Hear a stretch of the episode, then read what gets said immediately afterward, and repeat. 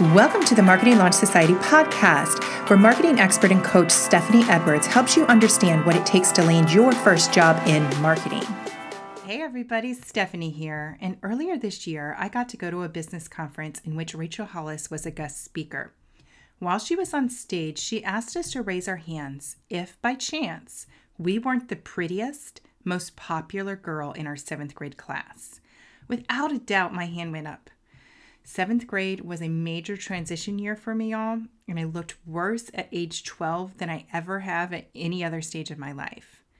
So, Rachel, here she is on stage, and she asks us to keep our hands up if we feel like we would never be as perfect as that popular girl had been. As I'm holding my hand up, my mind begins reminding me of all the things that I never was. I wasn't that tiny waisted, seamlessly flawless, and overly confident cheerleader who had the perfectly flat blonde hair. Super straight hair was so in when I was in seventh grade. The rolled up jeans and a scrunchie on her wrists with the JanSport backpack. Are any of you at that age where you can remember what this looked like?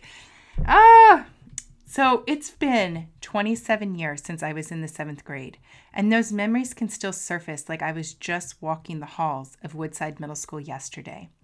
I think that's why Rachel brought it up in her speech. She knows she's not the only person who has allowed experiences in her adolescence to impact how she views herself as an adult. Looking back, I see the blue carpet leading up and down the gray halls of the main section of the middle school where the seventh grade classrooms were. Rows of blue lockers lined the walls as I walked quietly down the crowded hallway, my head usually hanging a little low, reclusiveness in my eye gaze.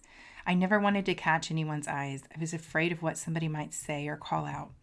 But I was scanning everyone around me, desperate to know what was going on and to learn how to impersonate those around me. I remember seeing a few girls that always garnered the attention of everyone else in school, the popular girls, you know who I'm talking about, that everyone else coveted after. They were always so beautiful, so poised, so well dressed. Then I glanced down at my oversized t shirt and the dopey looking mom jeans, as they are called, neither styled right nor rolled at the ankles. I wear bulky white sneakers and my hair is a frizzy hot mess. I don't have a clue on how to style myself, and I have parents who don't seem to care if I ever learn. They are two of the world's most non trending individuals. And mom, if you're listening, no, I love you, but they have lived a life where it's about comfort for them and they don't bother about what other people think. And that for me at age 12 was just not a level of confidence I was able to assume. I was so wrapped up in trying to be like the other kids. I missed my own identity, especially when I was being picked on for having chronic dandruff. Ooh, and I was at that age where I hairspray was still used a lot, and so I used to blame it on the hairspray. But y'all, it really was dandruff. Wow, living re- these memories is really hard to relive these. But Rachel emphasized the point that bringing up these memories is important because she knows that living through an experience like this, carrying the burden to fit in, and the sorrow of never being able to do so can still cause suffering as an adult. The pain I felt then still lives within me unless I learn how to release it. The anxiety of entering a classroom or the dreaded lunchroom, not knowing if I would find one of my few friends to sit with, the weight of feeling like I would never measure up, never be good enough, never beautiful. Do you get the idea here?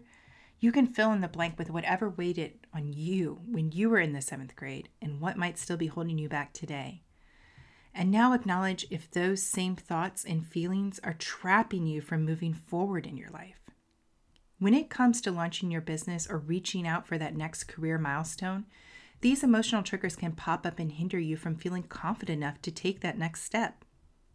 Rachel Hollis talked about not giving anyone else who hasn't walked right there beside you in your business the power to have an opinion in your life. They just don't have the right. They don't have the authority over you and your business. They are just opinionated people, whether real or imagined, and they have no bearing on what you choose to do with your life. Let that sink in. So much power and freedom can be a result of accepting that in your life. Rachel closed out her message by saying, It is not them who will live the regret of what you don't do. Ooh, that's huge. Like they they may have an opinion about your life, but it's not them who are going to live with regret of what didn't get done and what wasn't accomplished in your life. It's you who's going to lie in your deathbed. It's you who's going to look back and say, "Oh, I have so much regret. I never tried this. I never put myself out there." That burden is yours and yours alone. So don't let them, whether real or imaginary, steal an ounce of your happiness. Go for the gold. Try your hardest and don't look back at the so called popular girls in the corner. If they're laughing, you hold your head high. Probably not even has anything to do with you, anyhow. I know that now, but I didn't know that then. They have no say in whom you can be or whom you will become if you allow yourself. Y'all, I was a hot mess in middle school, but now I actually praise the Lord that I was. It was that tangled up mess of unruly hair, the braces and multicolored ties, the lack of confidence in my disposition, that kept the stupid and immature boys from even taking any interest in me.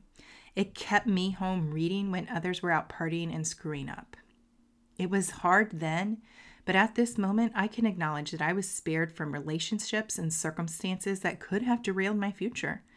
I was so desperate for acceptance that I most likely would have made some really poor decisions just to get the attention I desired. As it is, I was at home night after night, my head buried in another book. Books were my escape. And I grew my mind, and my mind took me to new heights. It took me away to college and life thereafter, and I consider that I have a blessed life because of that. Throughout the years, I have found my satisfaction in how God has made me today, and I am proud of His handiwork. I am a beautiful, empowered, and confident woman. I took the perspective from Rachel Hollis in my heart as I move forward from here. What are you going to do? Making the leap from full time employment this year into being an independent contractor has yielded new challenges for me. I need to remember that the only opinion that matters in my success story is mine.